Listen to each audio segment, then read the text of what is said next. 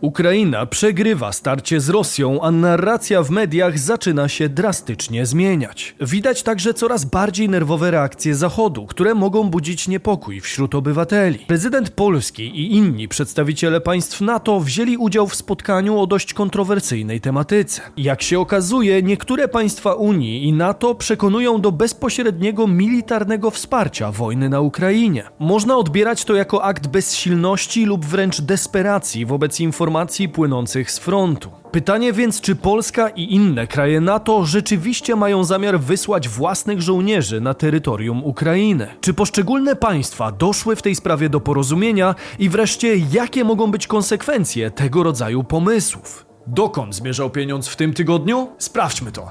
Bizweek. Cotygodniowy przegląd świata biznesu i finansów. Cześć, tutaj Damian Olszewski i witam Was serdecznie w programie Praktycznie o Pieniądzach i informacyjnej serii Bizweek, gdzie co tydzień otrzymujecie dawkę najważniejszych informacji ze świata biznesu i finansów. Ten tydzień także był obfity w wydarzenia, które mogą dotknąć w przyszłości naszych portfeli. Zanim rozpoczniemy dzisiejszy odcinek specjalny, chciałbym zaznaczyć krótko, że opracowanie go wymagało poszukiwania źródeł w wielu językach, m.in. po angielsku, słowacku, francusku czy niemiecku. Warto wiedzieć, że większości z tych języków możecie się nauczyć nauczyć z poziomu telefonu, używając aplikacji Speakly.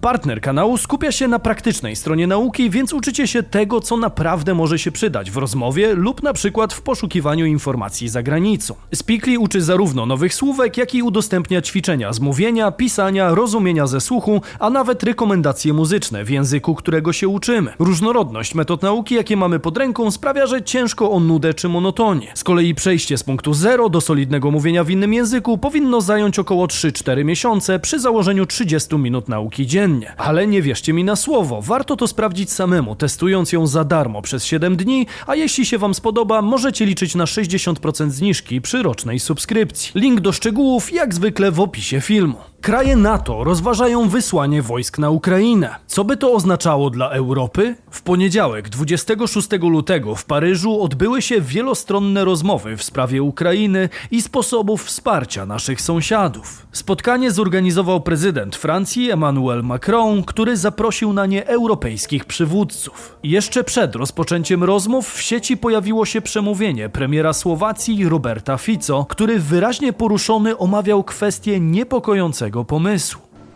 Obmedzím sa iba na konštatovanie, že z týchto téz vyplýva, že viaceré členské NATO a Európskej únie uvažujú, že na bilaterálnej báze pošlú na územie Ukrajiny svojich vojakov. Według jego relacji część krajów NATO i Unii Europejskiej chciałoby wysłania żołnierzy na Ukrainę. Z kolei Robert Fico kategorycznie wykluczył możliwość przystąpienia Słowacji do takich działań. A sme to vyhodnotili aj na Bezpečnostnej rade, že Slovensko na bilaterálnej báze nebude ponúkať Ukrajine možnosť e, spolupráce vo forme, že by naši vojaci išli na Ukrajinu. Žiadny vojak zo Slovenska nie pôjde na Ukrajinu. Stwierdził również, że wysłanie żołnierzy na Ukrainę przez kraje NATO i Unii Europejskiej doprowadziłoby do ogromnej eskalacji napięcia. Premier Fico zadeklarował pomoc Ukrainie w kwestii rozminowywania terenów zaminowanych, szkolenia saperów i innych niebojowych zadań. Zaznaczył też, że w otrzymanych tezach od liderów Unii Europejskiej nie ma ani słowa o dążeniu do pokoju i stwierdził, że jest tam tylko to jest wojna, wojna, wojna, wojna i wojna. Według Słowaka jest to błędne podejście, ponieważ jak twierdzi, problemów na Ukrainie nie da się rozwiązać w sposób wojskowy. No, Myślę, że tutaj koledzy nie będą się ze mną zgadzać, ale powiem to że możemy wysłać do Ukrainy wszystkie, całą zbroń świata. Możemy tam wysłać mnóstwo pieniędzy, pomocy logistycznej. To jest moja opinia. Ale tej wojny nie uda się rozwiązać w sposób zbrojny.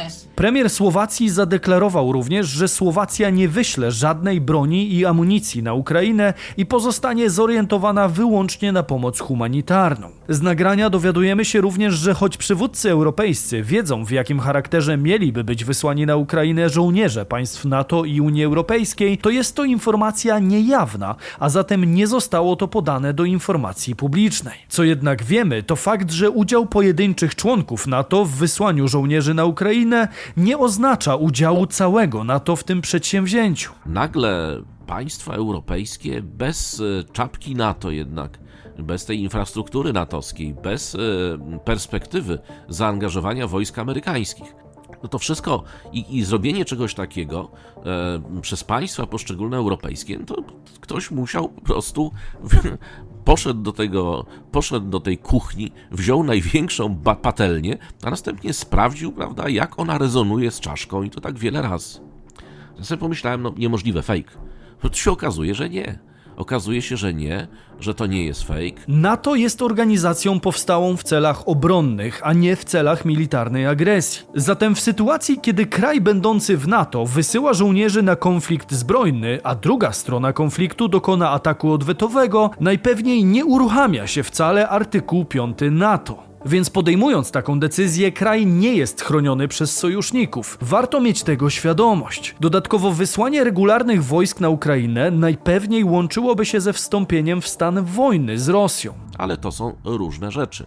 Dostarczanie broni, a wysłanie regularnych jednostek, czyli znalezienie się formalnie w stanie wojny z Rosją bo to będzie to oznaczało. Co więcej, Rosja będzie miała pełne prawo do ataku na takie terytoria. Jako reprezentant Polski w rozmowach w Paryżu wziął udział prezydent Andrzej Duda. Po spotkaniu prezydent Polski zabrał głos w sprawie i potwierdził, że temat wysłania żołnierzy na Ukrainę był przedmiotem rozmów i że w tym temacie toczyła się najbardziej żarliwa dyskusja najbardziej żarliwa dyskusja toczyła się wokół w ogóle kwestii wysłania żołnierzy na Ukrainę i tutaj, i tutaj też e, no, nie było absolutnie porozumienia, porozumienia w tej sprawie. E, te zdania są różne, ale generalnie absolutnie takich decyzji nie ma. To chcę podkreślić, absolutnie takich decyzji nie ma. Czy jest coraz więcej krajów, które byłyby skłonne nie wykluczać takiej opcji? No nie mogę po tej dyskusji tak powiedzieć mogę powiedzieć tak, nie było entuzjazmu.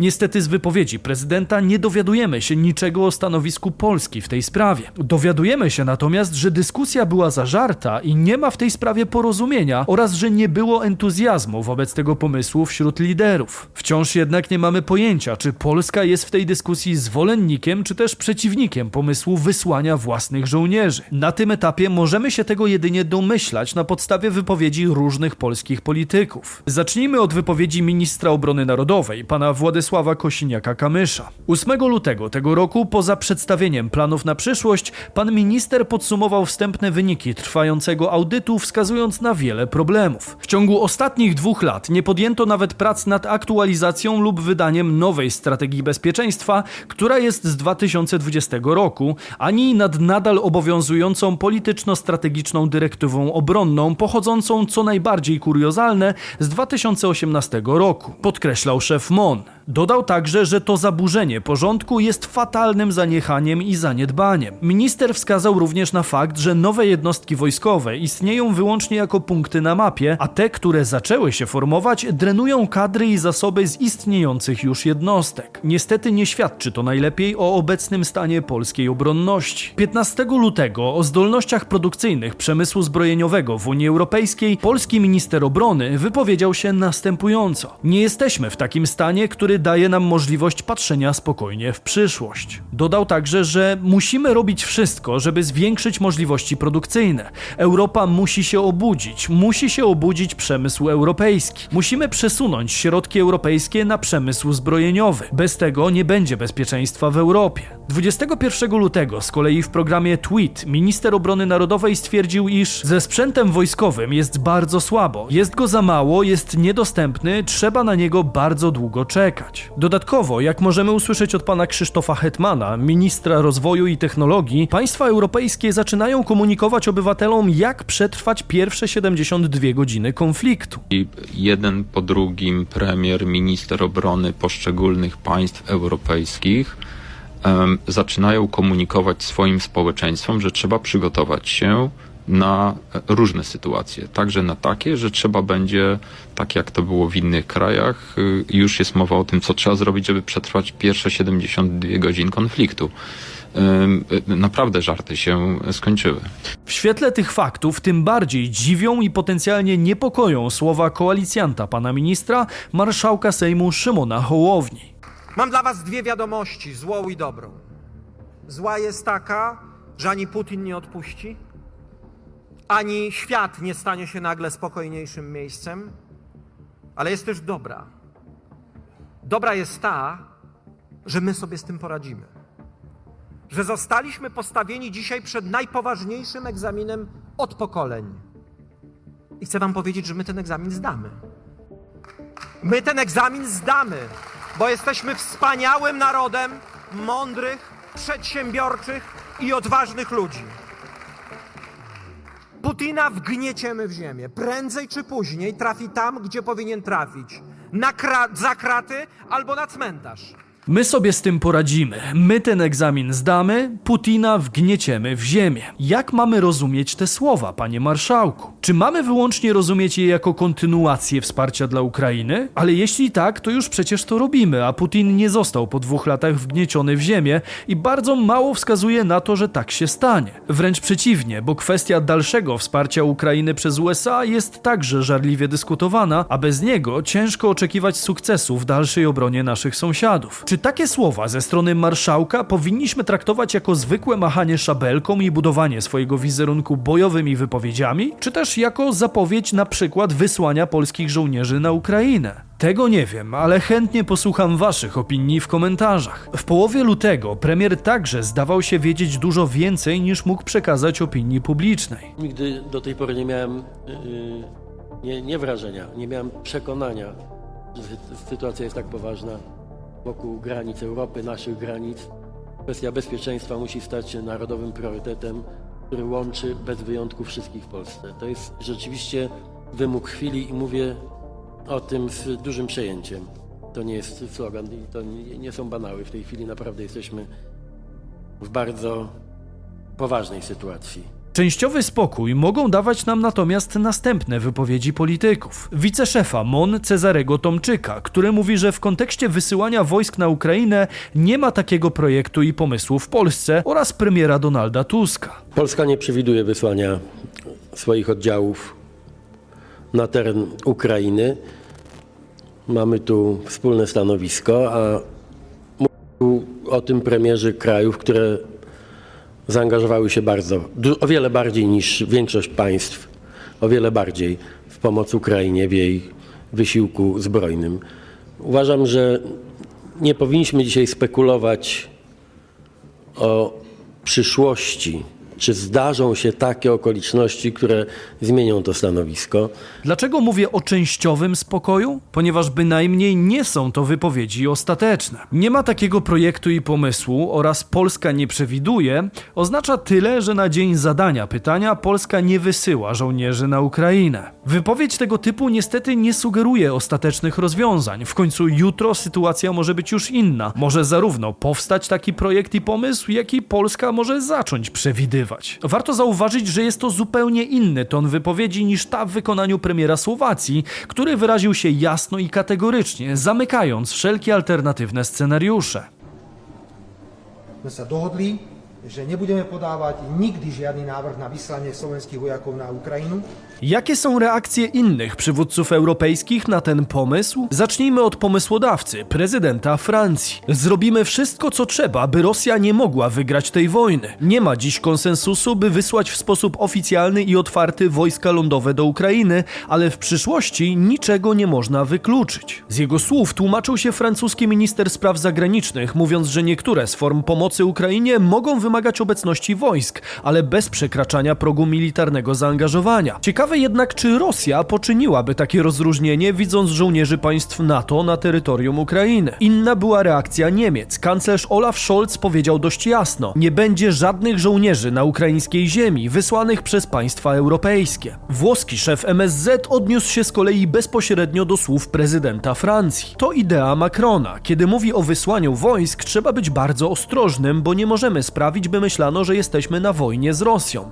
My nie prowadzimy wojny z Rosją, bronimy Ukrainy. Na ten moment, jak dowiedzieliśmy się od prezydenta Andrzeja Dudy, w sprawie wysłania żołnierzy na Ukrainę nie osiągnięto porozumienia, a zatem nie zostaną oni wysłani. Jednak wydaje się, że nam jako opinii publicznej należałaby się informacja, po której stronie w tych rozmowach opowiada się Polska. Obozu zwolenników wysyłania własnych żołnierzy na Ukrainę, czy też po stronie przeciwników takiego pomysłu. Obecnie państwa NATO i Unii Europejskiej nie doszły do porozumienia w tej sprawie, ale sam fakt istnienia takich rozmów może naprawdę niepokoić. Jeszcze bardziej niepokoi kwestia tego, że z jednej strony mówimy oficjalnie o znaczących brakach w uzbrojeniu i strategicznym planowaniu, a z drugiej strony nie potrafimy kategorycznie wykluczyć podejmowania działań wojennych poza NATO.